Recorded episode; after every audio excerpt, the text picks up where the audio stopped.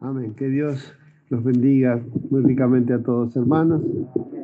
Ha llegado el momento de recoger el maná, aunque se supone que lo tendríamos que haber recogido ayer, para que hoy, siendo nuestro día de reposo, no tengamos que salir a buscarlo.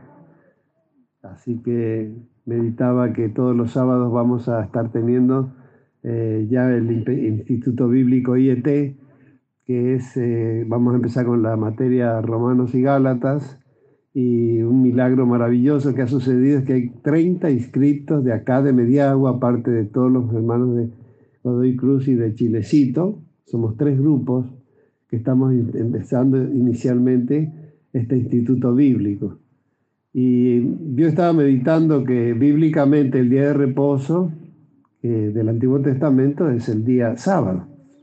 Seis días trabajarás, pero el séptimo día no harás ninguna obra, sino que se lo consagrarás al Señor. Y no solamente no trabajarás tú, sino tampoco tus siervos, obreros, empleados y, animales, ¿no? Era un día dedicado al Señor el sábado. Pero cuando nació la iglesia cristiana el día domingo, el día de Pentecostés, eh, ya el Espíritu Santo nos mostró consagrar el, el primer día de la semana. Pero la iglesia nació entre judíos, empezando por su rey, que es nuestro Señor y Salvador Jesucristo. Sus apóstoles, su iglesia, eran todos judíos, israelitas. Vale decir que ellos festejaban el sábado como israelitas y el domingo como cristianos.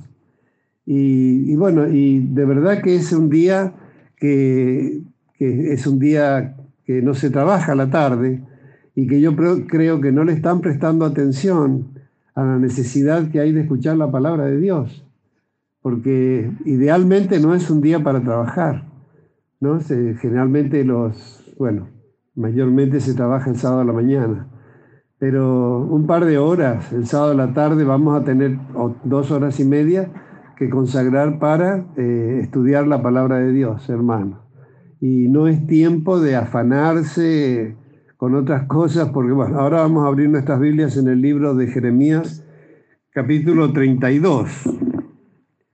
Estamos estudiando el libro de Jeremías y creo, yo me maravillo y me asombro como Dios eh, en este tiempo nos ha puesto este libro que supuestamente es del Antiguo Testamento, que eran mensajes todos para Israel y sin embargo son unos mensajes de una actualidad increíble. Jeremías 32. Eh, es increíble y cómo lo estamos aplicando para entender la historia de Israel, pueblo rebelde, que está a punto de ser eh, terriblemente disciplinado, porque después de, de 200 años, después que Dios disciplinó al norte, a las tribus de Israel, eh, a través de los profetas venía exhortando al reino de Judá y persistieron en desobediencia pese a que los asirios, asirios habían destruido el norte y ahora venían a Nabucodonosor con el imperio caldeo este, sitiando a Jerusalén y seguían y no había cómo este, muchos eh, volvieran su corazón a Dios, pero otros sí, porque Dios tiene siempre un remanente. Y ojalá que seamos contados en ese remanente, hermanos, fiel, que de eso nos tenemos que preocupar, ¿no? Que, y bueno, y llegó la hora y Jerusalén fue destruida y fueron destruidas sus murallas y fue destruido su templo, que eran tres cosas que a los judíos le daban seguridad. La ciudad, las murallas y sobre todas las cosas del templo y las tres, eh, las tres eh, cosas fueron totalmente destruidas. Inhabitable quedó la ciudad. Y todo el pueblo fue muerto a espada. El que no murió a pestilencia y hambre murió a espada, excepto los eh, obedientes que se entregaron en cautiverio. Fueron mansamente en cautiverio y a ellos Dios les salvó la vida, ¿no? Pero antes de que suceda esto y que Dios, lo que yo les he contado a ustedes, lo viene advirtiendo todos los profetas y en este caso Jeremías, arrepiéntanse, vuélvanse porque la destrucción viene, dice acá en el capítulo 32, palabra de Jehová que vino a Jeremías el año décimo de Sedequías, rey de Judá, que fue el año décimo octavo de Nabucodonosor. O sea que dentro de un año va a venir la destrucción. Entonces el ejército del rey de Babilonia tenía sitiada Jerusalén y el profeta Jeremías estaba preso en el patio de la cárcel que estaba en la casa del rey de Judá. Porque Sedequías, rey de Judá, lo había puesto preso diciendo, ¿por qué profetizas tú diciendo, así ha dicho Jehová, he aquí yo entrego esta ciudad en mano del rey de Babilonia y la tomará, y Sedequías, rey de Judá, no escapará de la mano de los caldeos, sino que de cierto será entregado en mano del rey de Babilonia, y hablará con él boca a boca, y sus ojos verán sus ojos, y hará llevar a Sedequías a Babilonia, y allá estará hasta que yo le visite, y si peleareis contra los caldeos, no os irá bien, dice Jehová. O sea, le pregunta, ¿por qué dices esto, no? Todo esto, ¿no? Bien que lo he escuchado y, y se acuerda todo lo que ha dicho Jeremías, ¿no? Le reclama, ¿por qué profetiza así? Dijo Jeremías, palabra de Jehová vino a mí diciendo, He aquí que Hanameel, hijo de Salum, tu tío, viene a ti diciendo, cómprame mi heredad que está en Anatot, porque tú tienes derecho a ella para comprarla. Y vino a mí Hanameel, hijo de mi tío, conforme a la palabra de Jehová, al patio de la cárcel, y me dijo, compra ahora mi heredad que está en Anatot, en tierra de Benjamín, porque tuyo es el derecho de la herencia, y a ti corresponde el rescate. Cómprala para ti. Entonces conocí que era palabra de Jehová y compré la heredad de Hanameel, hijo de mi tío, la cual estaba en Anatot, y le pesé el dinero, 17 ciclos de plata. Y escribí la carta y la sellé, o sea, el, el contrato de compraventa, y la hice certificar con testigos y pesé el dinero en la balanza. Amén. Amén. Padre, te damos muchas gracias porque nos permite seguir escudriñando este libro maravilloso que es parte de, del libro de los libros, del primer libro de la humanidad, el gran bestseller, como se le llama, al libro más vendido, más difundido, más publicado, más traducido, que es la Santa Biblia, tu palabra escrita, Señor, y que nos da testimonio de tu palabra encarnada, el Verbo de Dios que es Cristo Jesús. Te damos gracias porque eh, a través de las escrituras predicadas por la Iglesia de Jesucristo con la unción del Espíritu Santo hemos podido encontrar a Jesús, conocerle, oír su voz, oír tu voz, porque Él es tu voz, Padre, y tu salvación, y tu misericordia, y tu justicia. Gracias, gracias Padre por todo lo que nos enseñas a través de la iglesia, Señor, nuestra Madre, que nos amamanta, nos engendra, nos da luz, nos amamanta y nos apacienta con amor, Padre, y nos edifica y cuida nuestro crecimiento y, nuestra seguridad, Padre. Que podamos estar siempre honrando esta Madre que tú nos has dado, que es la Iglesia de Jesucristo, y a través de ella poder permanecer en ti y crecer en ti, Señor. Gracias te damos, nos encomendamos, como siempre, a la guía, la dirección y unción de tu Santísimo Espíritu, tu presencia en medio nuestro poderosa, Señor, y al poder del Evangelio, el poder de tu palabra, que puede sobreedificar nuestras vidas y que es el poder para salvar a la humanidad. Tu poder. Gracias, Padre. En el nombre de Jesús nos encomendamos a ti, Señor. Amén. Amén. Gracias, Padre. Gloria a Dios.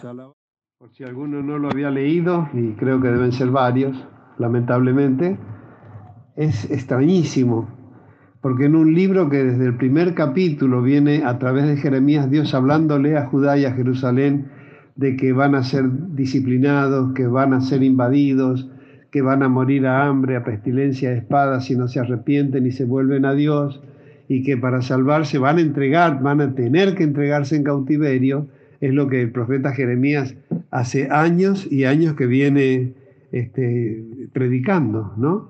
Eh, ya estamos con el último rey de Judá, Sedequías, 11 años va a reinar, estamos en el año décimo, estamos en el último año.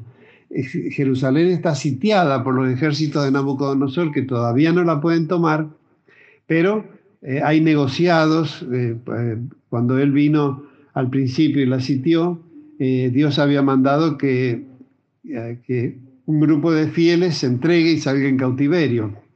Entre ellos el rey Joaquín, que era nieto del piadoso rey Josías, su madre, y, salió, bueno, lo más escogido, digamos, lo más capacitado, lo más ilustre y habilidoso que había, y obviamente eh, buena gente, como decimos siempre, ser santo es ser buena gente, no es ser estar en un altar con una coronita para que le pongan flores y le prendan velas.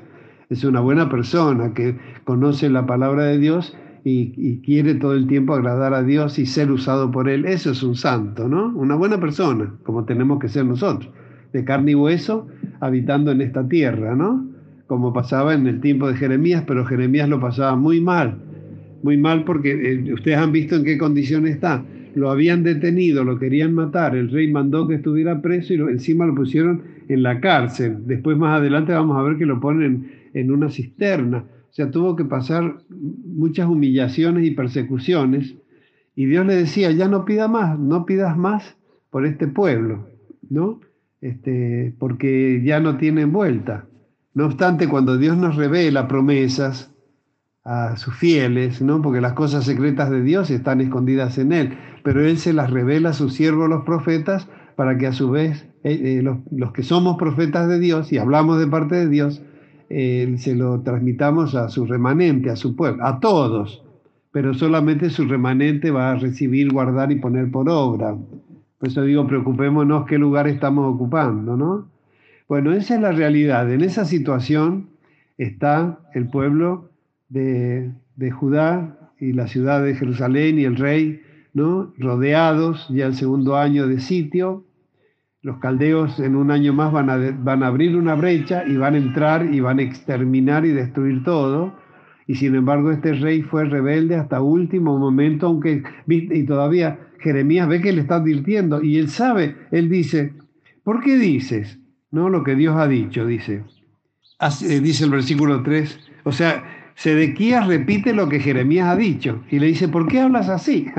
y porque es palabra de Dios. Pero miren cómo sabe él lo que, lo que Jeremías habla. Dice, ¿por qué has dicho?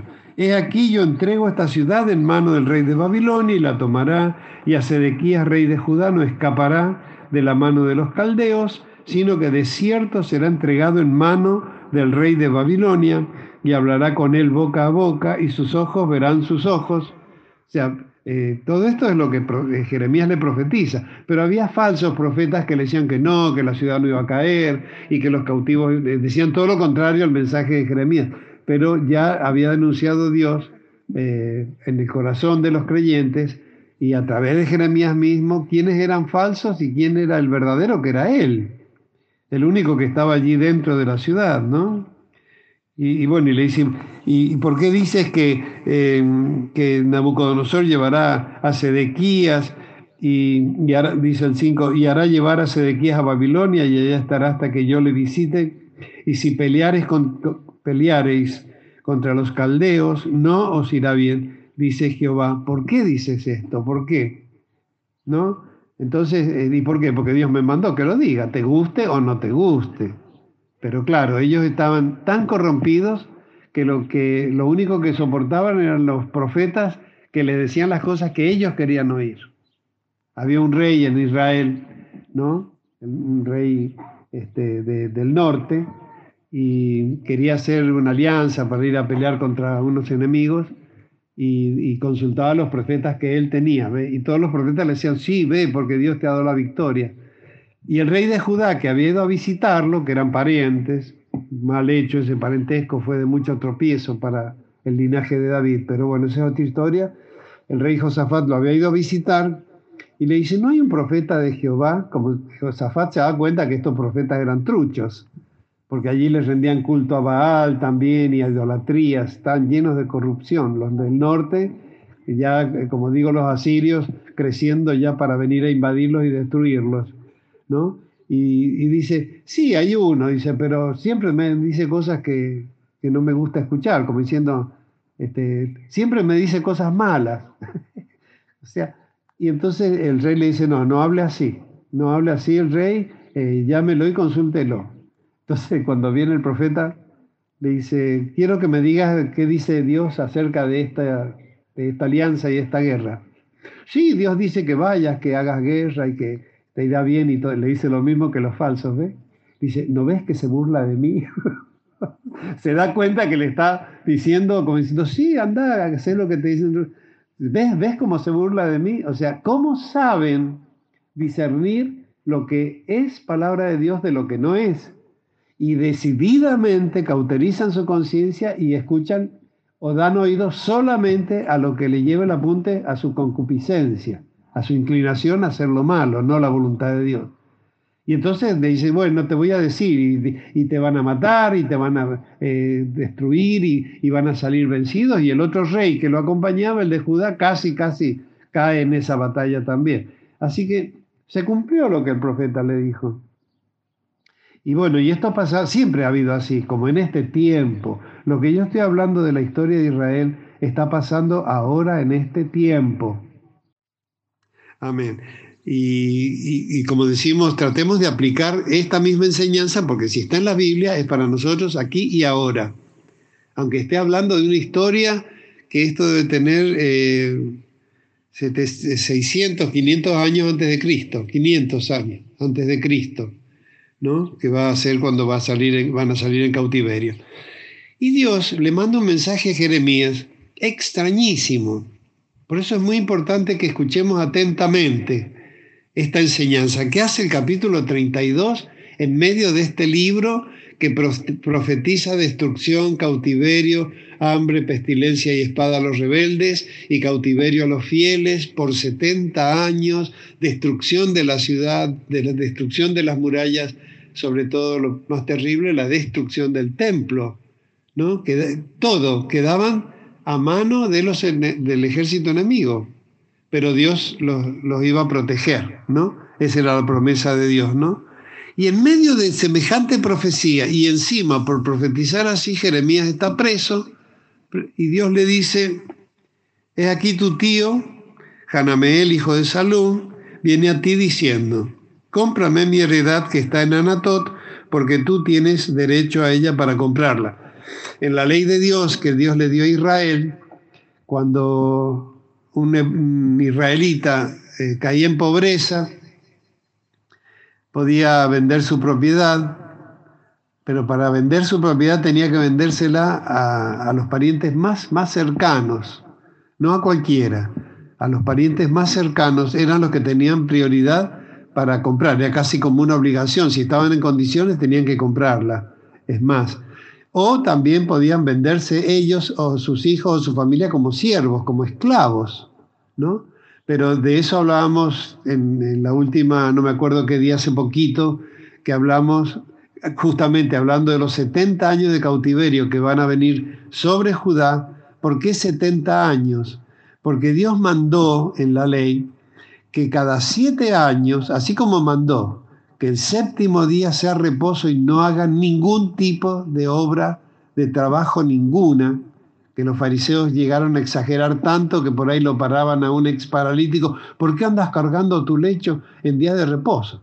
Y, estaba cargando el lecho porque Jesús lo había sanado milagrosamente y lo había mandado que se vaya a su casa. Y vieron como a Jesús lo acechaban si sanaba en días de reposo. ¿Qué tendrá que ver el, trabajo eh, laboral con la obra de Dios y sus milagros de liberación y sanidad, ¿no? Pero miren qué dureza, se pasaron al otro extremo, fanáticos haciendo una costumbre religiosa de un mandamiento bíblico, de un mandamiento espiritual que es honrar a Dios especialmente el día sábado, un día para que la familia se reúne, el viernes a la noche empezaba el, día de reposo y tenían que este, hacer una ceremonia preciosa, es como si todos los viernes a la noche fuera Navidad o Nochebuena, ¿no? Hacían una comida especial, eh, no como nosotros que somos unos este, irresponsables haciendo comidas pesadas, bebidas, este, ensalada de frutas que se fermentan, que es justamente lo que se quiere muchas veces. ¿no? Bueno, no, era una comida especial pero sobria, donde el padre y la madre hacían una ceremonia muy hermosa, prendían velas, y cenaba la familia el sábado, el viernes a la noche, que era cuando ya empezaba el sábado. Tenían que eh, honrar a Dios el séptimo día, que era el sábado, y sigue siendo el séptimo, porque el domingo es el primer día de la semana. les había mandado también que había una fiesta al mes que eran las nuevas lunas, la luna nueva, novilunio, que también tenían que ir al templo y rendirle culto a Dios.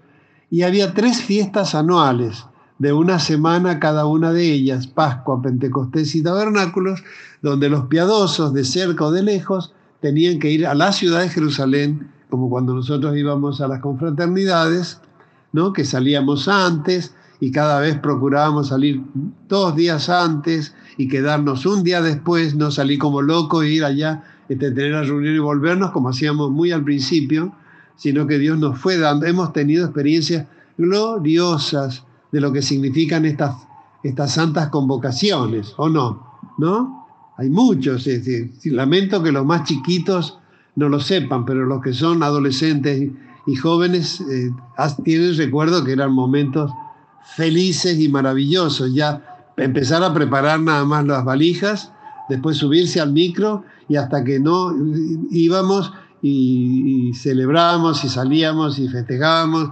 y, y, y nos volvíamos y hasta que no nos bajábamos del micro, todo ese tiempo, todo ese tiempo, ¿no? Tres, cuatro, no sé si cinco días juntos, las, todo, todo, las 24 horas estábamos de fiesta.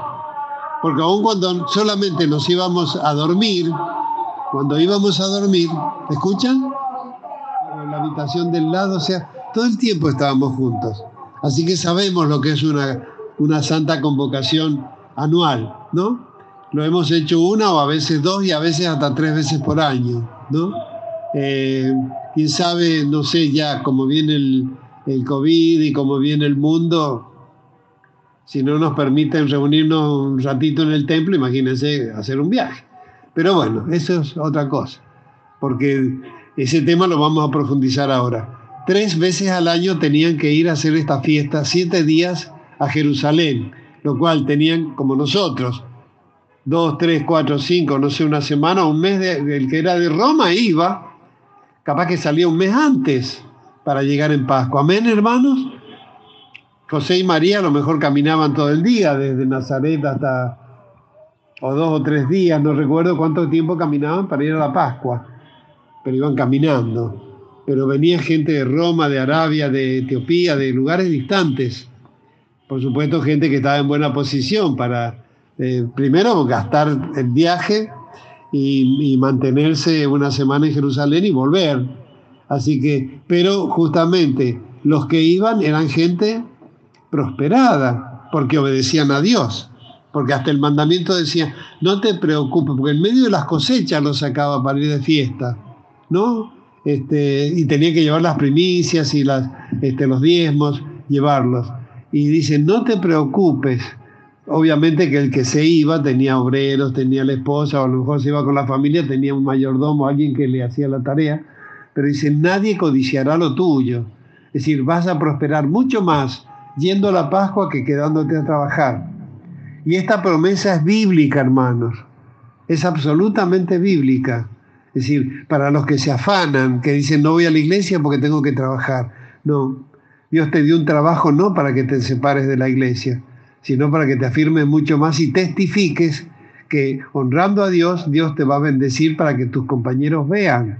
Así que es muy importante que atendamos, que estemos muy atentos, porque además les mandó que el séptimo año, seis, así como seis días trabajaban y un día descansaban, seis años trabajaban, cosechaban, sembraban, y el séptimo año tenían que dejar reposar la tierra.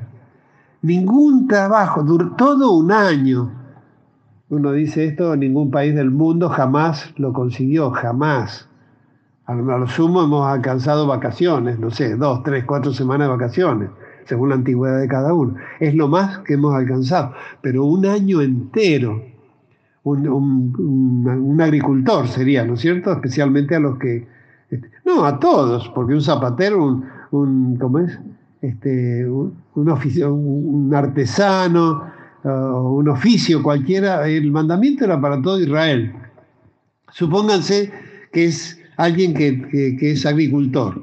Bueno, tenía que trabajar la tierra seis años y el séptimo año no sembrar nada.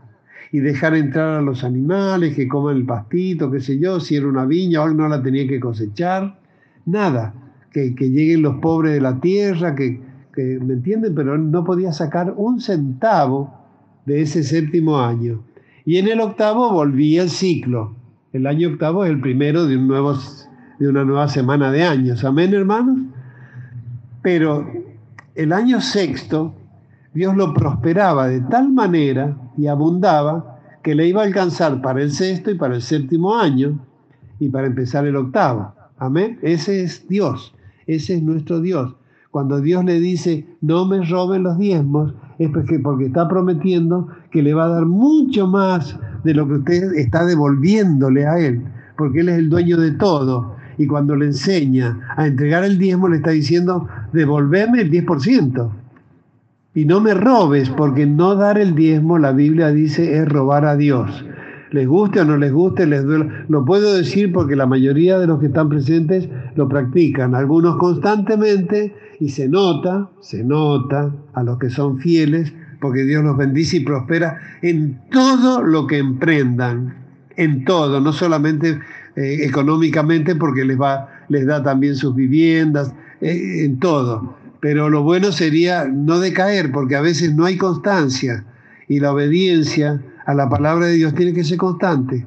Mis ojos están sobre los fieles de la tierra para que estén conmigo.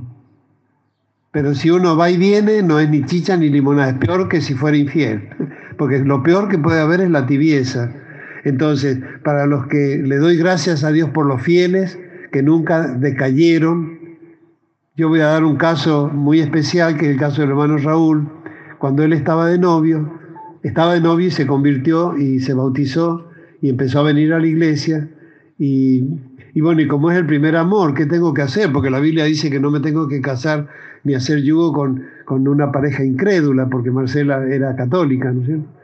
Este, era creyente, pero de otra religión. Pero ya, ¿cuántos años tenían Raúl de novios? Tres. Pero es tan bueno Dios. Ay, cómo me emociona saber que me haya dirigido de esa manera, porque yo, si me hubiera puesto en fariseo, ah, sí, no, y si yo le digo a él que la deje, la dejaba. La dejaba. Porque además cuando empezó a seguir el Evangelio, las cosas no andaban, a Marcela mucho no le gustaba. ¿no? Se ponía difícil, era difícil para él. ¿No? Y bueno, él cuenta y es un placer escucharlo. Llegaba a visitar la novia y no le daba bolilla. Se ponía a tomar mate con la madre, esta que está acá sentada. Pero no se está haciendo la buena, es, porque se convirtió. Gracias a...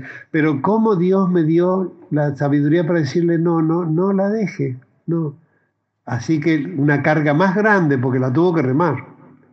Porque no tuvo una noviecita hermosa que venía a la iglesia, como le pasó a Daniel Ribadeo o a Miguel, que, tenían sus novias en la iglesia, o a los chicos que se han casado eh, con, hermanas creyentes. Pero él no solamente le, se le hacía difícil seguir al Señor, sino que llevar ese noviazgo, ¿no? Permiso, Raúl y Marcela.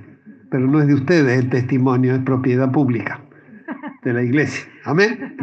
Bueno, y, eh, bueno, eh, obviamente que siguió el noviazgo hasta ya empezar, ya, ya por supuesto que, que la siembra de Raúl y su padecimiento dio frutos, se entendían, se iban poniendo de acuerdo y decidieron casarse, ¿no? Entonces vino Marcela a la iglesia, oramos por el casamiento, se casaron en la iglesia católica, pues Marcela no estaba bautizada, obviamente, acá, pero este, eh, lo que tiene es que el casamiento católico es igual que el nuestro. Es una de las pocas, digamos, ¿cómo le llaman? ceremonio, tiene otro nombre, bueno. Sacramento, ¿no? Sí, sacramento, en lo que coincidimos este, totalmente, ¿no? Este, así como el culto del domingo y muchas cosas, el credo. Entonces este, oramos por el noviazgo, por el compromiso, bendecimos los anillos y se casaron, ¿no? Y bueno, y después empezó porque claro, este, como dice, contigo pan y cebolla, sí. Y somos creyentes y todo va a ser, ¿cómo es? Pan y cebolla. No, el matrimonio hay que trabajarlo, hay que edificarlo la ventaja es que el hombre tiene mandamiento de no ser violento, sino más manso que la mujer todavía. La mujer tiene que honrarlo y respetarlo, no tienen que separarse, tienen que trabajar juntos para estar siempre de acuerdo y salir victorioso y no separarse nunca. O sea, se casaron porque creyeron que el matrimonio es hasta la muerte. Es hasta la muerte. Entonces, con esa fe, y bueno, no hay quien los, no hay, no hay enemigo que pueda destruirlo, lo puede hacer sufrir, los va a atacar, les va a dar la vuelta como el león rugiente que anda siempre buscando a quien devorar, pero si no le dan lugar, y se, refugian en la oración, en el consejo pastoral y en, la oración de la iglesia, y victoriosos como están, victoriosos. No tenemos un divorcio en la, iglesia, hermanos. Gracias a Dios. No, yo conozco cristianos que se han divorciado y después hay pastores que han dejado a la mujer y se han juntado con otra mujer de la iglesia y hasta celebran casamiento y siguen predicando. ¿Qué hace la gente escuchándolo? Y no lee la Biblia. ¿A dónde los va a llevar un adúltero de pastor? ¿A dónde los va a llevar? ¿No? Pero como no leen la Biblia, van como los, estos, ¿ves? Van a escuchar al profeta que les diga lo que ellos quieren escuchar. Y ese es el tiempo, sobre todo, que se está viviendo ahora, ¿no? Y bueno, después de, creo que nació Ángeles ya cuando Marcela empezó a llegar, ¿no? A la reunión de la colonia. Sí, ya Ángeles Sí, sí, reuniones especiales. O sea, lo que pasa es que Raúl en ese tiempo no se congregaba, no, trabajaba para Dios. Pero nunca dejó de diezmar. Nunca. Pero lo tremendo es que juntaba a veces cinco, seis meses. ¿Sabe lo que es tener todos esos diezmos en casa, en la Argentina, donde todo el mundo pasa necesidades, hay inestabilidad y qué sé yo? Nunca le robó un diezmo a Dios, nunca. Y bueno, sus hijos no saben lo que es una vacuna. Una vacuna, ¿no es cierto? No, tienen, no saben lo que es tomar un remedio, sus hijos. Y lo que hace Dios con los hijos no se los voy a contar porque ustedes lo han visto y han participado. Y de la misma manera hablo de todos los fieles, pero el caso de él lo menciono, eh, gracias a Dios son varios los fieles y acá están. Y están acá y no hay quien los derribe. No porque no tengan pruebas, no porque no tengan circunstancias, pero cuando uno obedece la palabra de Dios, tiene la esperanza de, dice, yo hago mi parte, así que Dios va a hacer la de él. Que no, que mira que el COVID, que la vacuna, que qué sé yo, uy, esto es gravísimo, uy, esto, no sé, la Gaby se va a morir y la Gaby está operada acá. Porque se le escapó una piedra, le agarra una pancreatitis y pasa para el otro mundo. No le agarró pancreatitis. Yo la, yo la veía toda tapada musulmana y digo, ¿es la Gaby? Y, porque veía los hijos y al Leo, pero qué lindo que, pudo llegar. Para darle la esforzada, porque hay que estar recién. Ayer la han operado. Ayer le han sacado la vesícula. Ah, el viernes. Pero, pero tenía que quedarse el fin de semana internada y, y no, le dieron el alta y puede estar acá puede estar acá y está gracias a Dios, gracias a Pero todavía le dicen que hay un cálculo por ahí, qué sé yo, pero Dios puede hacer que el cálculo pase de largo. Y es la esperanza nuestra. Y si eso lo tiene que sacar es una operación menor. Pero Dios es bueno, Dios es bueno. Pero como les digo, eh, por algo estamos predicando esto, porque me da mucho dolor que sean creyentes consagrados y que no alcancen esto porque no leen la Biblia, no la leen. Porque no dice, malditos sois con maldición lo que me habéis robado. No es chiste retener un diezmo o no darlo, está bajo maldición.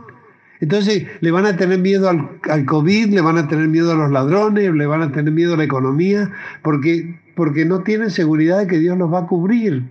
Entonces lo que no lo saben, apréndanlo. Los que no le obedecen aflojen y empiecen a poner por obra, pues son mandamientos bíblicos y es la única manera de que alcancemos derribar la idolatría al amor del dinero, porque el Dios que tenemos en este mundo es el dinero. Si hay dinero, eh, tengo asegurada la salud, hasta el entierro tengo asegurado, si tengo plata. Pero si no tengo plata, tengo que depender de Dios. Y Dios es el que le da el pan nuestro de cada día. Bueno, mire la vida de los que diezman y mire la de los que no. ¿Por qué tenemos confianza y seguridad en Dios? Porque hacemos nuestra pequeñísima parte. nuestra pequeña parte. Bueno, usted dirá, ahí la veo Ivana justo. Obviamente el marido no, no, está convertido, bueno, no está en contra, gracias a Dios, pero no pertenece a la iglesia, no viene a la iglesia, pero ella logró, logró convencer a su marido que, que diezmaran, ¿o no? Y gracias a Dios, Dios los bendijo, les dio una casa, eh, sus hijos están sanos. Ella no tiene que salir sale a trabajarse sus changuitas como todas las mujeres cristianas, pero no necesita un trabajo, eh, un sueldo fijo, digamos, ¿no? Así que este, eh, tiene un marido difícil, bueno, tome clases con Iván a ver cómo hizo ella, ¿no? la, la hermana Silvana no ha venido hoy, ¿no? La hermana Silvana consiguió que su marido le entregara el diezmo. Bueno, ahora su marido está bautizado. ¿Entienden? O sea, no lo tomen como una cuestión monetaria, porque la iglesia, hace 33 años que esta iglesia no depende del diezmo de nadie, depende de la fe de los creyentes. El diezmo llega, entra, se lo administra, se lo acumula, se, lo administra como Dios nos manda administrarlo, para, porque el, principal mandamiento en el diezmo es que haya alimento. Bueno, vamos a tener que cambiar el rumbo, pero veo que es lo que tenemos. Vayamos, es el último libro del Antiguo Testamento, hermano, Malaquías, antes de Mateo. Es el último, el último mandamiento que Dios le dio a Israel antes de guardar silencio por 400 años, porque ellos van a ir en cautiverio, pero van a volver del cautiverio, van a estar 400 años, van a reconstruir el muro, el templo, y la ciudad. Y cuando Jesús se manifestó, era un templo de Herodes que le decían impresionante, glorioso. Se creían que nadie les podía corromperlo. Y otra vez tuvieron, los romanos los destruyeron, pero no por 70 años, por 2000 años. ¿no? Y este es la, la página anterior al Nuevo el, el libro de Malaquías que está antes del Nuevo Testamento este libro hay que leerlo entero y yo les pido que lo lean, pero leo los títulos. Amor de Jehová por Jacob. El versículo dice, profecía de la palabra de Jehová contra Israel por medio de Malaquías. Yo os he amado, dice Jehová, y dijisteis, ¿en qué nos amaste? ¿No era Esaú hermano de Jacob? dice Jehová, y amé a Jacob y a Esaú aborrecí, y convertí sus montes en desolación, y abandoné su heredad para los chacales del desierto, que es Edom, ¿no? O sea, Jehová, el del otro título dice, versículo 6, el Hijo honra al Padre y el siervo a su Señor. Sí, pues, soy yo Padre, ¿dónde está mi honra? Si yo soy Señor, ¿dónde está mi temor? Dice Jehová de los ejércitos a vosotros, oh sacerdotes que menospreciáis mi nombre. Y decís, ¿en qué hemos menospreciado tu nombre? Porque hay personas que a lo mejor están toda la vida haciendo, los chicos me preguntaban el miércoles, si un piadoso está toda la vida, ¿no es cierto?, guardando su santidad, pero un día se le ocurre mandársela mal, ¿qué pasa con él? Pierde la salvación. Toda una vida de piedad no hace que un pecado cometido, porque si tiene una vida piadosa sabe lo que es pecado, sabe lo que es, tiene el Espíritu Santo, si comete un pecado pierde la salvación la pierde porque ya no va a volver Jesús a encarnarse, a morir en la cruz. No va a volver, ya lo hizo. Entonces, ojo, eso es muy grande y único para descuidarlo, ¿no?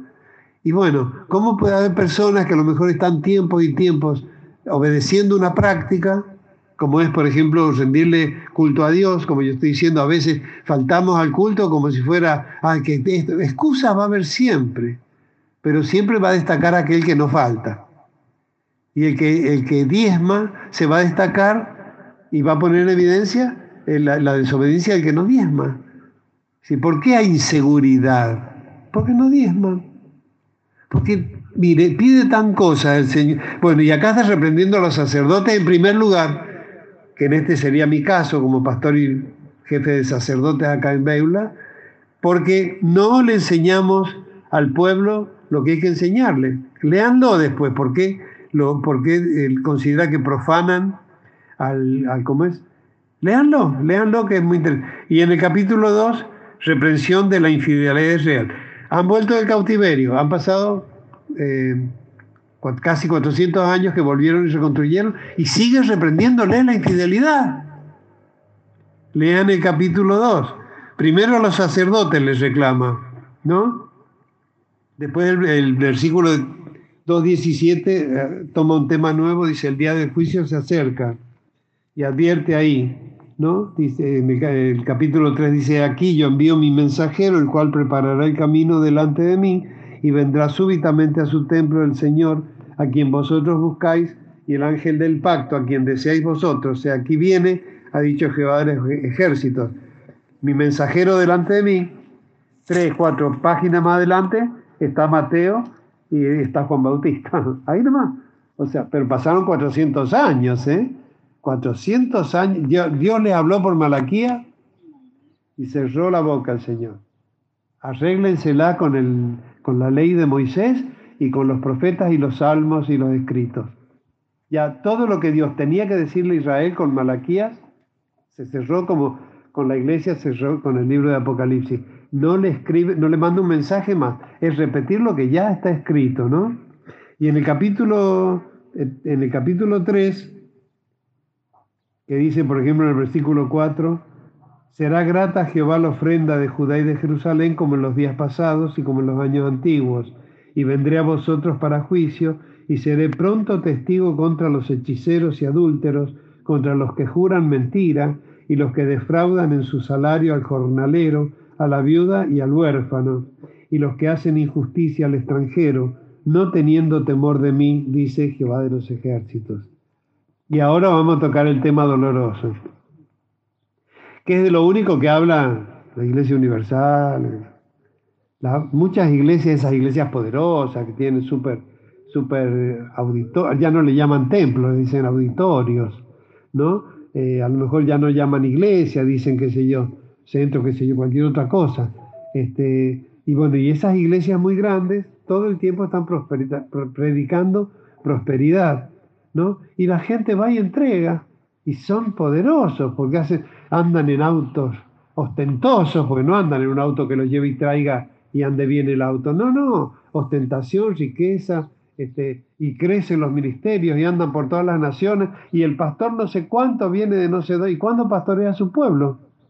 Ya no es un pastor, será un evangelista, apóstoles, este, profetas, se ponen, y, pero y se hacen llamar pastor. ¿Y, por qué no estás atendiendo tu grey? ¿No? Salvo que, bueno, no sé, eh, pero dejen de llamarse pastores, porque el pastor tiene que estar atendiendo su iglesia. Bueno, ahora viene, no es el caso, ustedes saben que a lo mejor creo que es la primera vez, no sé, en un culto de domingo que voy a predicar así con este, tan abiertamente lo que dice la Biblia en, respecto a este tema. Dice capítulo 3, versículo 6, porque yo Jehová no cambio, no cambio. Está escrito esto hace, eh, en la ley de Moisés lo mandó hace 3.500 años. no cambia. Lo está repitiendo este, 2.400 años desde atrás y no cambia. Yo Jehová no cambio.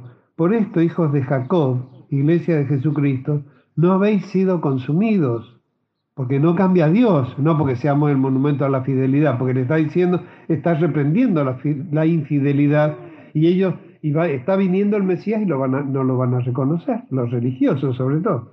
Porque yo Jehová no cambio, por esto hijos de Jacob no habéis sido consumidos. Desde los días de vuestros padres os habéis apartado de mis leyes y no las guardasteis. Volveos a mí, y yo me volveré a vosotros ha dicho Jehová de los ejércitos.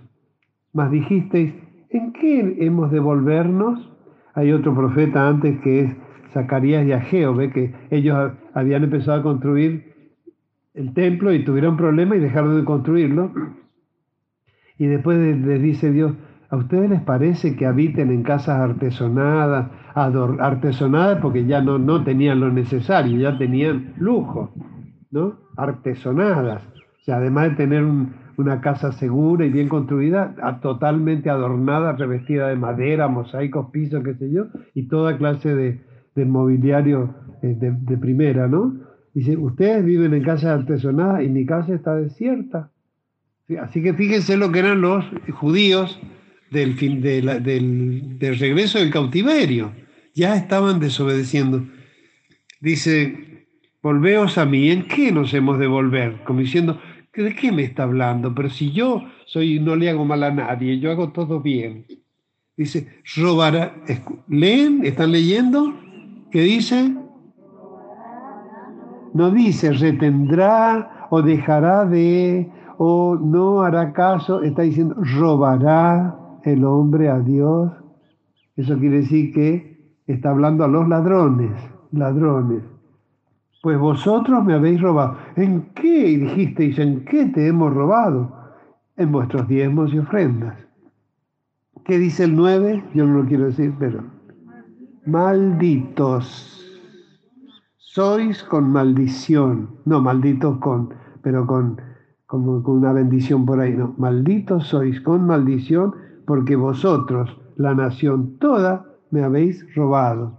Porque el templo, el templo, el sacerdocio, el culto, que es hablar del ministerio de culto, del ministerio de salud, del ministerio de educación, del ministerio de seguridad social, este, e, es hablar de los levitas.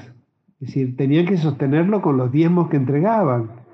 Entonces, y le están robando, se han vuelto del cautiverio, pero no están practicando esta parte. Muchos, ¿no? Entonces ahí manda, traed todos los diezmos al alfolí y desafía al incrédulo, lo desafía, lo cachetea con un desafío. Probadme ahora en esto. ¿Tiene usted derecho a probar a Dios?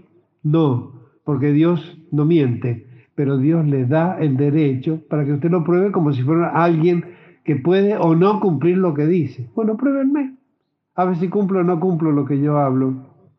Traed todos los diezmos al alfolí y haya alimento en mi casa. Y probadme ahora en probadme, probadme, incrédulos, duros de corazón. Pruébenme.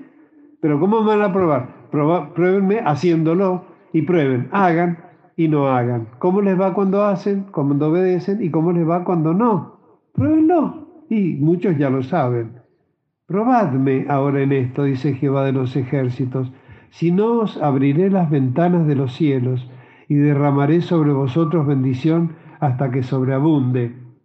Los que pudimos alcanzar el diezmo desde el principio, esto es una de las primeras cosas que aprendemos que abrirá las ventanas de los cielos y derramará bendición, porque lo veíamos en los hermanos que diezmaban y nos aconsejaban. Porque esto no lo tiene que predicar el pastor, hermano. Va, está reclamándole a los sacerdotes que no le dicen al pueblo, así que sí lo tengo que enseñar. Pero no tengo que estar todos los domingos diciendo esto.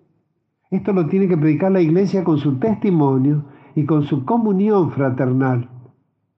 Y el que llega, que ve que a lo mejor no todo lo que quiere saber, a lo mejor este, no, no puede venir un domingo a que yo lo atienda dos horas porque tengo que saludar a todos, me puede llamar por teléfono, puede pedir una entrevista o algo que podamos hablar y consultar, ¿no es cierto? Pero este, también eh, pregúntele al hermano, hermana Argentina, ¿por qué, ¿por qué usted está bien? ¿Por qué este, tiene casa? Eh, si vivía en un rancho que ni era de ella y encima la, echaron del rancho con los niños chicos. Y ahora, ¿cómo está? Y sus nietos y sus hijos. Y es más, el Señor le llevó el, primogénito, que Dios nos libre y guarde. Algunos hermanos saben lo que es. Creo que están más cerca del corazón de Dios que los demás, porque perder un hijo no es la ley natural, pero es lo que Dios hizo. Es lo que Dios hizo, con un hijo inmortal. Lo hizo encarnar para que fuera torturado y muerto en la cruz. Qué hermosos los devocionales que suben Dayana y Daniel. Yo digo que es como un desayuno para empezar el día, porque están hablando mucho de ese tema. Son muy lindos, es un placer escucharlos, ministros tan jóvenes, porque ya ellos son una segunda generación, sus padres son los que llegaron primero, son niños que se han criado en la iglesia y ahora están ministrando este, con devocionales, ¿no?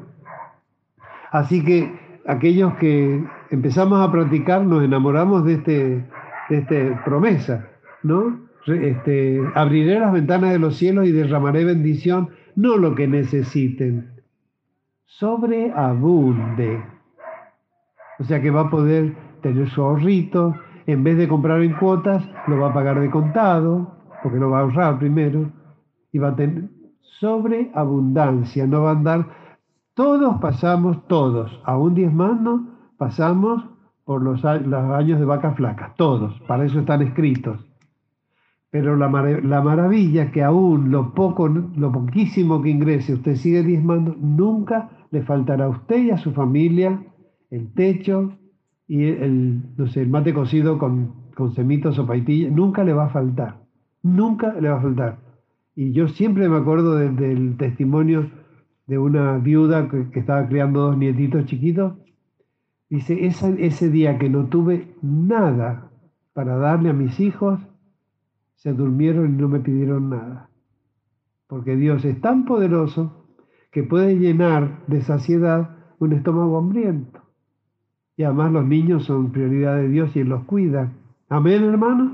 Así que tampoco, ah, no tengo nada. No, pues usted ore. Pero Dios, así como le puede llenar la panza, le puede poner, como decir, no vas a sentir hambre. Eso es bíblico. La segunda promesa, reprenderé también por vosotros al devorador.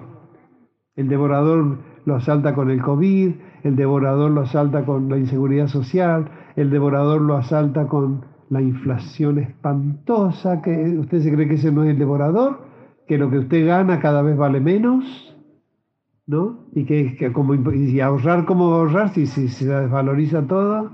El devorador, el que lo enferma y lo hace gastar en remedios, el que hace que se le rompan las cosas, sale a trabajar y al empleado se le rompió, no sé, una olla a presión o la, la, la pava eléctrica, o sea, sale de trabajar para para arreglar las cosas que se le rompen en la casa. Son, creo que son de la membresía nuestra, creo que la hermana Rosy y la hermana Paola son las únicas que tienen trabajo, digamos, eh, ¿cómo se llama? Eh, relación de dependencia, ¿no? Bueno, y ya después han llegado otras hermanas.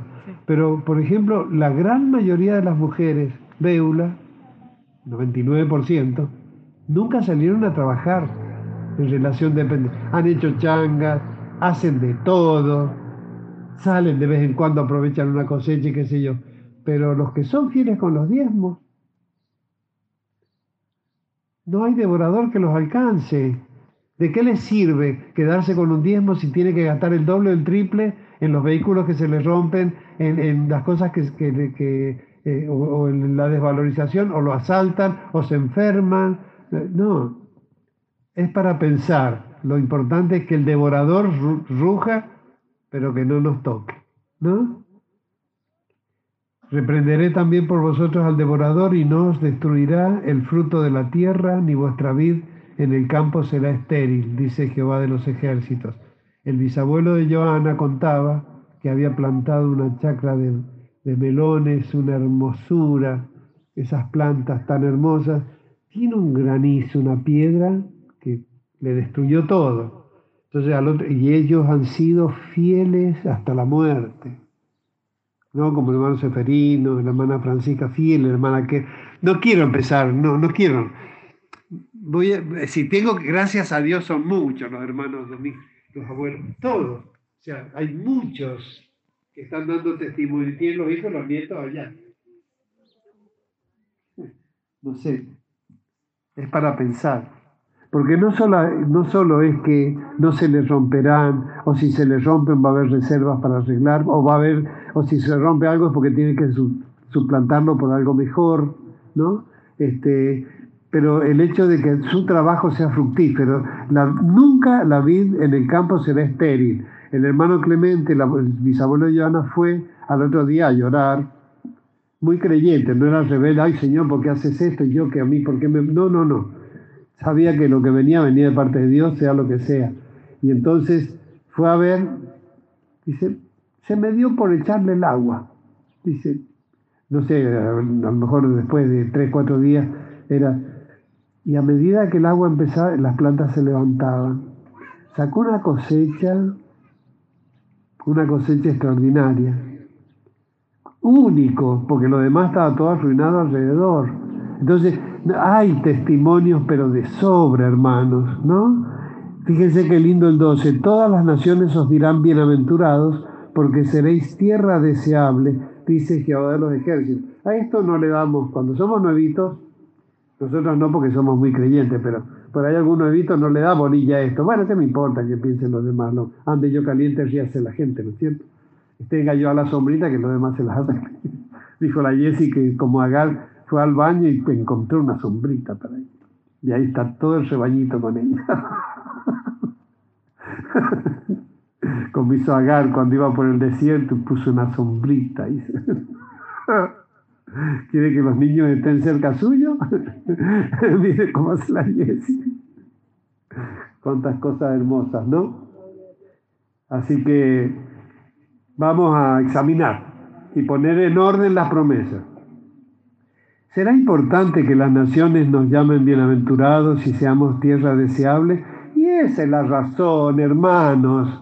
Esa es la razón de la iglesia, que la gente mire y diga, mira qué bien que les va a estos. No, que son incrédulos, que no creen, que... Mira el silencio que Dios. Dios es bueno. Porque puede haber radio, y taseadas, qué sé yo. No canto victorias, porque, pero por lo menos cuando se manifiesta esto, tengamos conciencia, todos los niños tranquilos, la recién operada está acá. Si alguien llegó sintiéndose mal, está acá. Y de acá el que vino se va a ir, se va a ir con bendición. Nadie se va como vino, salvo que quiera o no crea.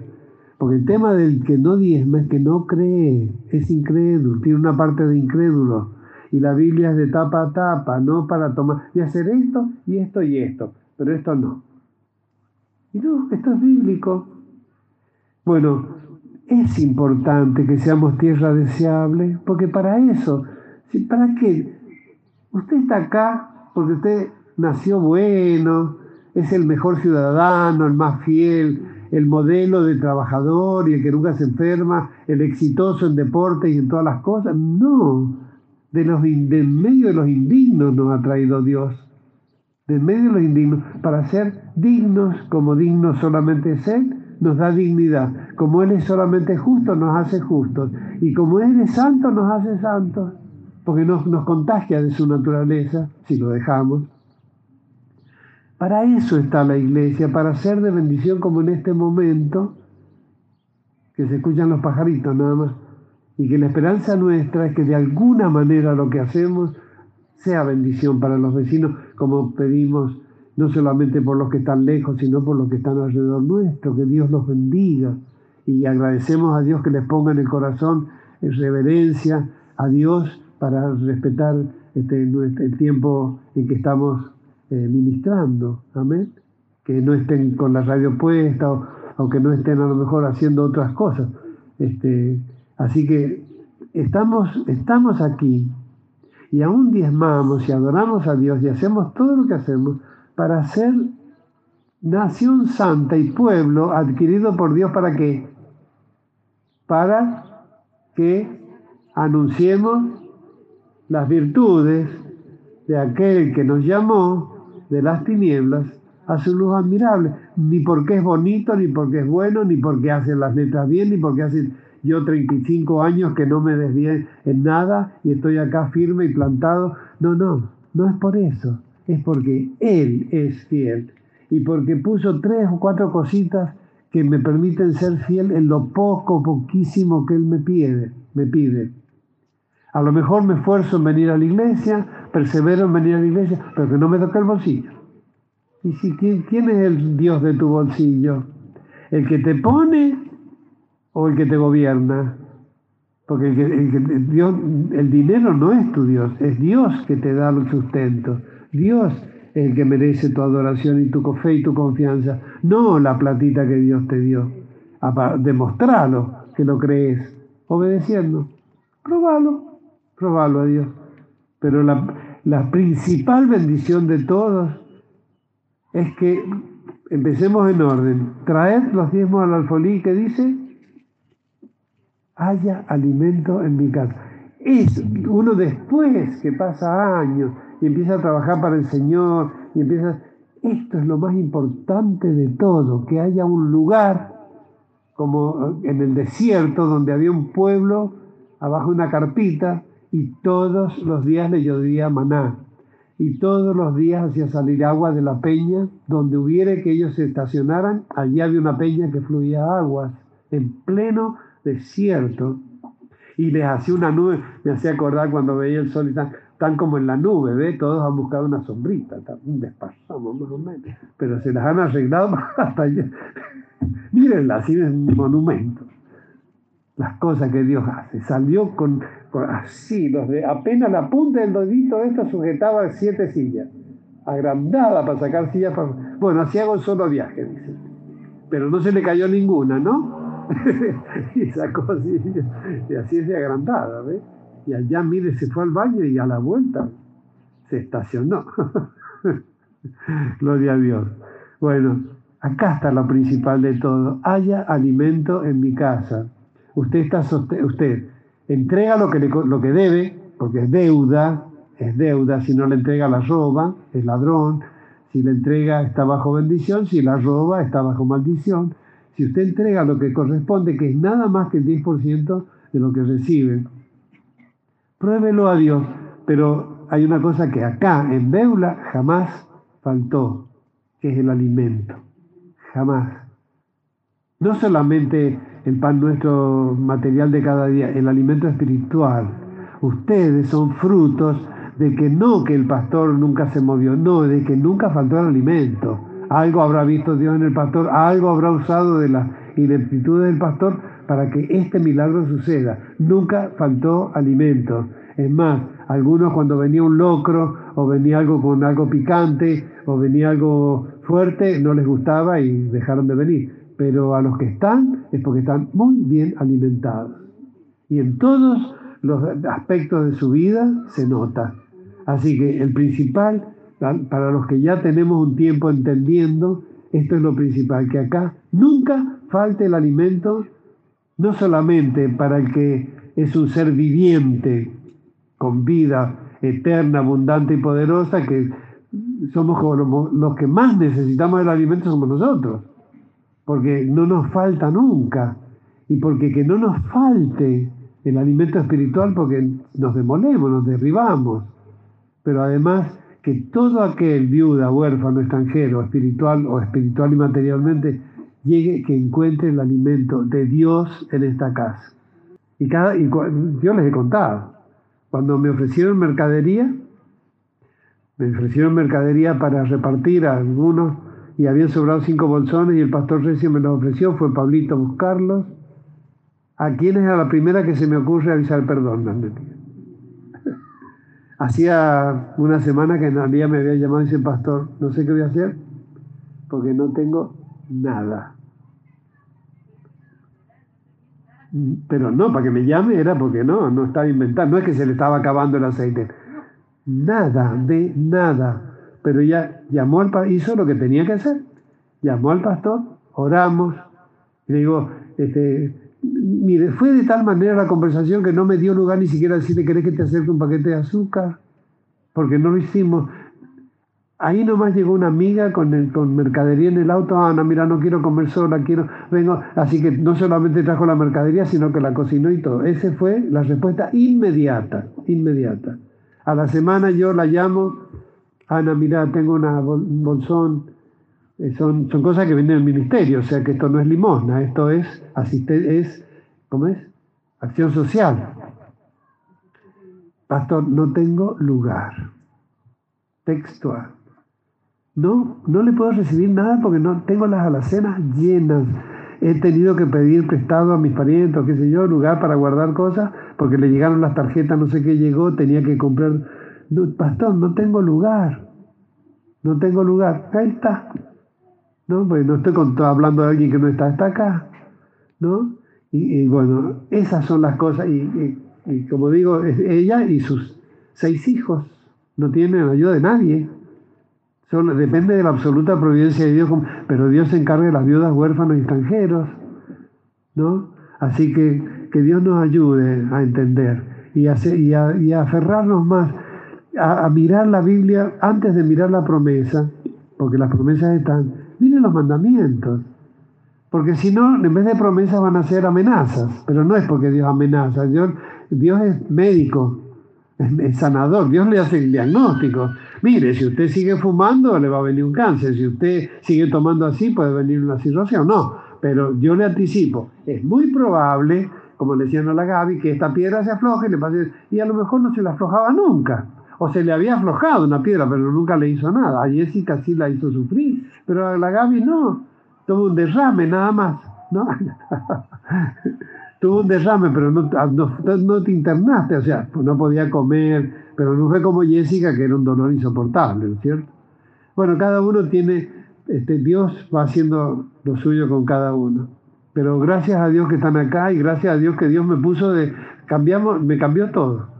Me cambió todo porque yo quería seguir hablando y vamos a seguir hablando de la propiedad de Hanameel y Jeremías no ahora, pero quisiera profundizar este tema para no tener que volver a repetirlo más, porque que, siga como hemos estado por años y años y décadas, que la misma iglesia le enseña a los nuevos.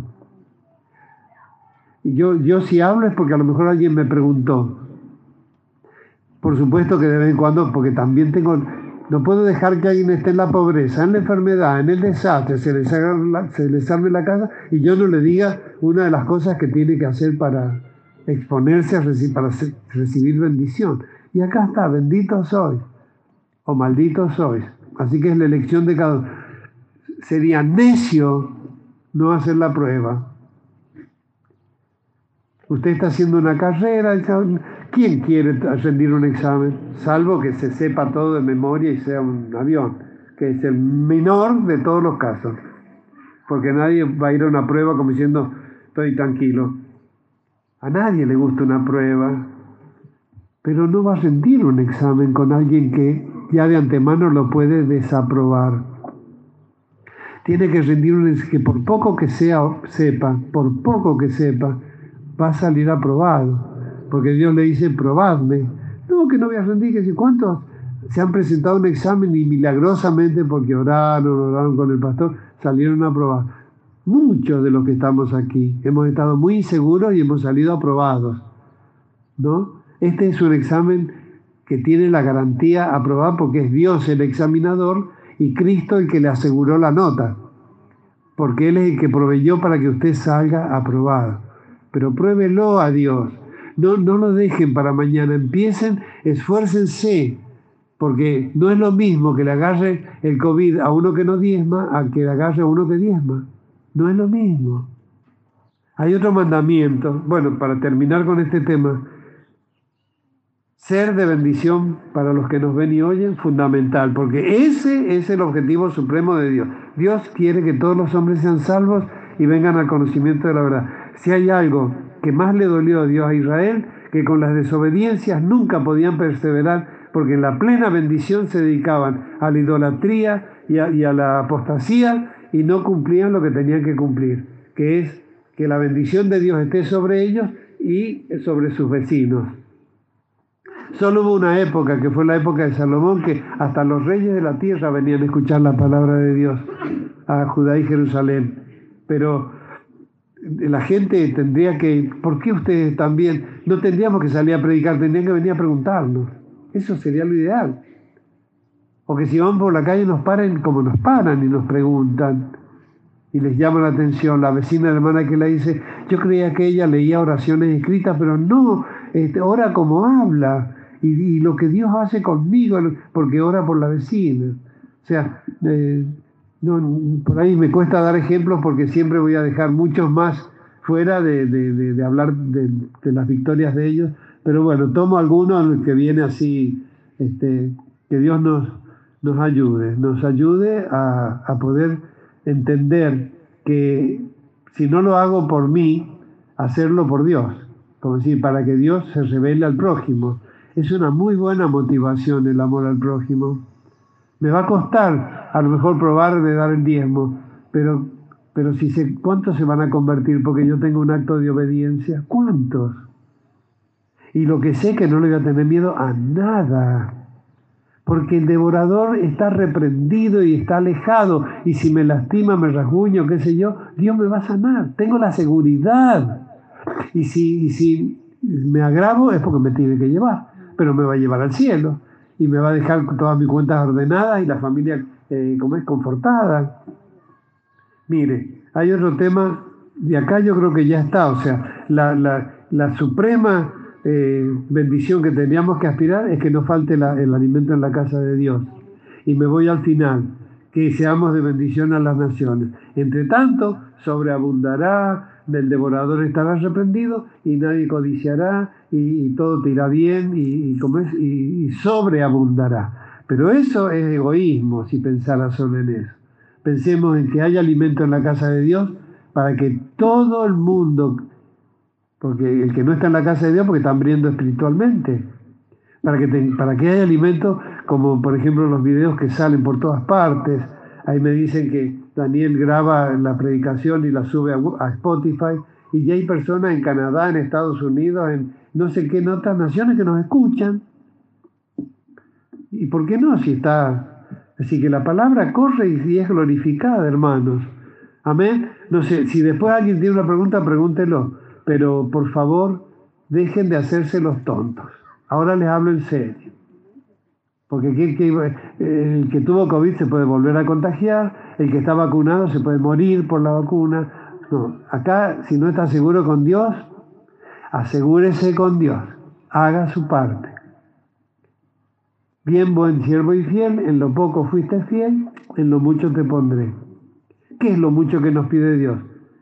Venir a rendirle culto, dar nuestros diezmos, no decir malas palabras, y bueno, y además, no mentir, no adulterar, no codiciar lo que no debemos. Pocas cosas. Nos recomienda no beber alcohol, sí, porque el alcohol este, arruina el hígado, pero además me hace estar en un estado que no me conviene. Que no fume, porque Dios puede sanar. No le va a poner un mandamiento que a usted le cueste cumplir. Le va a costar siempre dar el primer paso, porque para sanar del cigarrillo hay que dejar de fumar. Para, sanar del hígado y que dejar de beber. No, que Dios, no, yo estoy esperando que Dios me dé un ataque tal que vomite el hígado y entonces no quiera más, no. O que tenga una asfixia que, no, no, en pleno funcionamiento de mis pulmones. Yo dejé una hora, dos horas, cinco horas, un día, dos días, cinco días, siete días, al octavo día no tenía ganas de fumar. Entonces, al paso de fe hay que darlo hay que darlo, no estar, estoy esperando y estoy orando, no, dile al pueblo que marche. Hay un tiempo para orar y hay un tiempo para poner por obra.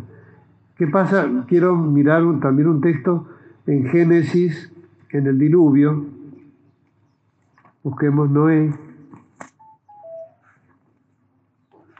Ustedes saben que era tal, tal el desastre en la época de Noé, tal el desastre que con 800, 900 años de vida había alcanzado la maldad, porque si ahora viviendo 80, 90 años hay pecados gravísimos como abusos y violencia, femicidios, atentados de toda clase contra los niños, tráfico de personas, fábricas de armas, fábricas de drogas, ahora fabrican enfermedades para vender los medicamentos y las vacunas. Bueno, pero en la época de Noé este, estaban tan, tan corrompidos que Dios decide destruir la humanidad. Y llama uno solo en contra de Noé, Noé y a la esposa y a los tres hijos y a las tres esposas.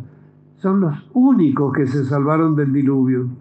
Porque durante un año que ellos construían el arca estuvieron predicando el juicio de Dios. ¿Y qué hacían los incrédulos? Se burlaban de ellos. Y no eran gente que andaba de piel y demás. Las civilizaciones que se alcanzaron en la época de Noé a lo mejor son esas ondas que van, no sé, y están volviendo y creen que son platos voladores.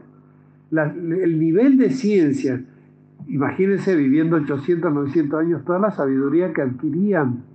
No había casi enfermedades, pero la corrupción fue el extremo que Dios no lo soportó más, ¿no? Entonces, cuando vino el diluvio, y bueno, después le habló en el capítulo 7 de Génesis, ¿no? Este, y, bueno, y cuando después este, que pasó el diluvio, Dios hace un pacto con Noé. Decíamos que Dios ha hecho varios pactos con el hombre. Hizo el pacto en Edén, hizo el pacto después posedénico en el gobierno humano, el pacto de la ley, el pacto con Israel, el pacto davídico. Y, y en todos los pactos fracasando siempre el ser humano. El de David no, porque lo cumple Jesús. pero todos los antiguos pactos, todos hemos fracasado. Dios no, porque Dios no puede fracasar, porque Dios no va a fracasar porque es Dios. No es que no pueda, no va a fracasar por su naturaleza, es Dios, ¿no? Y él hace un pacto con Noé. Génesis 9. Bendijo Dios a Noé y a sus hijos y les dijo, fructificad y multiplicaos y llenad la tierra. El temor y el miedo, miren qué promesa, miren qué promesa. El temor y el miedo de vosotros estarán sobre qué? ¿Y el virus y la bacteria no son como animales? ¿Quién demostró que no son seres vivientes? Sobre toda animal de la tierra y sobre toda ave de los cielos y en todo lo que se mueva sobre la tierra como los virus y las bacterias y en todos los peces del mar en vuestras manos son entregados. Dice, todo lo que se mueve y vive os será para mantenimiento. Los hombres antes no comían carne, a partir de este momento van a ser carnívoros pero así también se nos acortó la vida de 800 años a 120. se acortó la vida. Todo lo que se mueve y vive os será para mantenimiento, así como las legumbres y plantas que han comido siempre, os lo he dado todo. Pero hay un solo mandamiento, que dice, carne con su vida, que es su sangre, no comeréis. nos da todo para comer, excepto la sangre. No, allá vamos y hacemos morcilla con la sangre. Lo único. Usted tiene un chancho, hasta no le digo que se come las pezuñas, pero seguro que alguna industrialización van a hacer con la piel, con los pelos, con todo, los huesos, todo, las, nada más que la sangre. Porque obviamente es un símbolo fundamental en, en la creación de Dios. Dios sacrificó y derramó sangre para redimirnos para ponerle pieles a Adán y Eva y, Cristo vino a derramar su sangre. O sea, no es cualquier cosa, no es el hígado ni el corazón como sacrifican los paganos o aún vidas humanas enteras, no, o animales. Es la sangre, el símbolo de la redención. Nos pide que no comamos sangre, porque ciertamente demandaré la sangre de vuestras vidas. De mano de todo animal la demandaré. Usted, usted este, este, toma la sangre del chancho, el chancho lo va a lastimar a lo mejor el chancho no lo ataca, pero le da un ataque al hígado, le transmite una enfermedad. De mano de todo animal la demandaré, y de mano del hombre. El que a hierro mata, a hierro, a hierro muere. De mano del varón su hermano, demandaré la vida del hombre. El que derramare sangre de hombre, por el hombre su sangre será derramada, porque a imagen de Dios es hecho el hombre. Mas vosotros fructificad y multiplicaos, procread abundantemente en la tierra y multiplicaos en ella. Amén. Yo no sé, ¿está la Nazarena? ¿No está dormida? ¿No está con el teléfono? Hoy con la Biblia en la mano. ¿Qué le pasó a la Nazarena cuando comió morcilla con sangre? ¿Qué le pasó? La mordió un perro.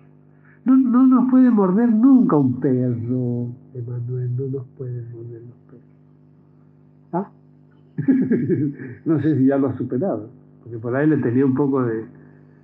Este, no, una vez iba la, bisabuela de Joana, la hermana Dominga, con la hermana Ramona de los Nogales, iban caminando la ruta para tomar el micro que nos llevaba a misionar a Mendoza, y se le vino una jauría de perros, se asustaron las hermanas, ¿no?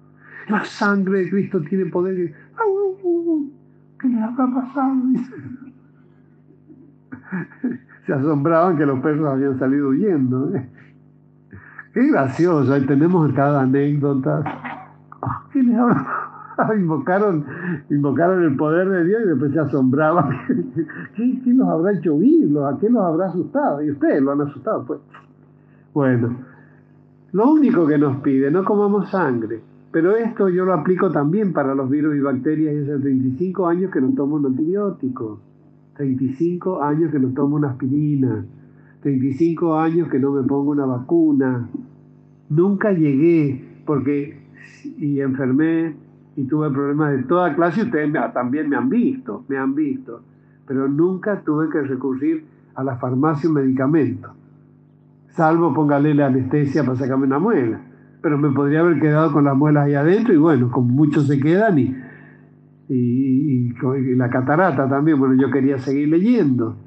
Ahí, el pastor Rubén no tiene problema porque lee la hermana. Este, no, no es impedimento, me refiero, no es vida o muerte, cataratas o sacarse muelas. Pero bueno, uno quiere hablar y pronunciar bien y comer, comer mejor. Este, y sobre todo lo hice por, por el uso de la palabra y por el, uso de, la, para la lectura. Pero es lo único que entró en mi cuerpo, un poco de anestesia local, es lo único. Obviamente que para operar, para sacar muelas o operar cataratas pasó eso. Seguramente que las gotitas para el ojo, seguro que habría algo preventivo, pero no entró adentro de mi cuerpo. A mí me dicen de ponerme un, eh, eh, ¿cómo se llaman? Corticoide. No llegué a necesitar un antibiótico cuando la hermana Rosa y, este, y, la hermana Lucy de Roldán me acompañaron cada una en oportunidades distintas a los cuando tenía el ojo y de qué hablaban los médicos, operarse, operarse, operarse. No me operé. Se me destapó la nariz y se me salió eso para afuera. Lo vio hasta el pastor Román, porque cuando vino a Caucete en una visita, hasta él me dio con el ojo, este, tenía los lentes, ¿no? Pero el ojo estaba, se me cerró el ojo, así hinchado, porque había ahí una, una, eh, una mucosele que se llama, que es como una bolsita de pus, que se encerró ahí, no, no salió por la nariz, quedó aislada y empezó a buscar la salida y hizo fístula en el párpado. Pero después estuve un año con la fístula esa y eso se me metía al ojo, hermano. Pus en el ojo. No me afectó en nada. Me levantaba todos los días con el ojo pegado. Me lavaba con agua y jabón, que es lo que me dijo una... Eh, pues yo le, también hice consulta con, con la que me recetaba el lente siempre, la doctora Guillermini. Me dice, lávese con jabón. Mire, yo no me quiero poner nada porque se me infectaba además. Después estaba abierto eso, no era lo que salía de fuera, sino lo que lo de afuera. Lávese con jabón. Listo, se acabó. Así que me han visto. Démosle gracias a Dios. Ya más no hay que añadir. Gracias, Padre. Gracias, Señor. Gloria a Dios. Padre, te damos gracias. Gracias porque tú has querido hablarle a tu pueblo esta emergencia, esta urgencia en medio de un panorama desolador, no solamente en lo sanitario, en lo de salud pública, sino en la economía, cómo se vitupera las autoridades, cómo no hay quien pueda creer o esperar nada de ellos, porque no hay, son seres humanos, no pueden hacer milagros como tú sí, pero a nosotros nada nos falta nos has restaurado, aún los que han quedado con algún, han sido atacados por el virus y, familias enteras han sido preservadas y los niños preservados y los jóvenes, padres, el, único que, o dos que se afectaron ni siquiera el olfato han, perdido, Señor. Tú muestras maravillas, Señor, pero que podamos ser hallados, fieles. Hemos tocado un tema que es fundamental porque es derribar la idolatría de la avaricia y del amor al dinero. Hay que derribar esa idolatría. Es principio de males. No es el dinero, sino tú, Señor, nuestro Dios único y suficiente. Que podamos realmente alcanzar y poner en práctica y permanecer en ellas. No solamente probar, sino permanecer, Señor. Porque eres Dios que no miente y acá está tu pueblo testificando. Gracias. Gracias, Padre. En el nombre de Jesucristo bendice a las autoridades y a todos los que nos ven y oyen y ayúdanos a salir ordenadamente en el nombre de Jesús nuestro Señor. Amén. Gracias, Padre. Gloria a Dios. Gracias. Gracias, Señor. Gloria a tu nombre, alabado, divino Rey. Gracias, Señor. Gloria a Dios. Amén. Y nos vamos a saludar mientras nos vamos. Eh, yo quiero ser hallado fiel. Amén. Yo quiero ser hallado fiel. Que Dios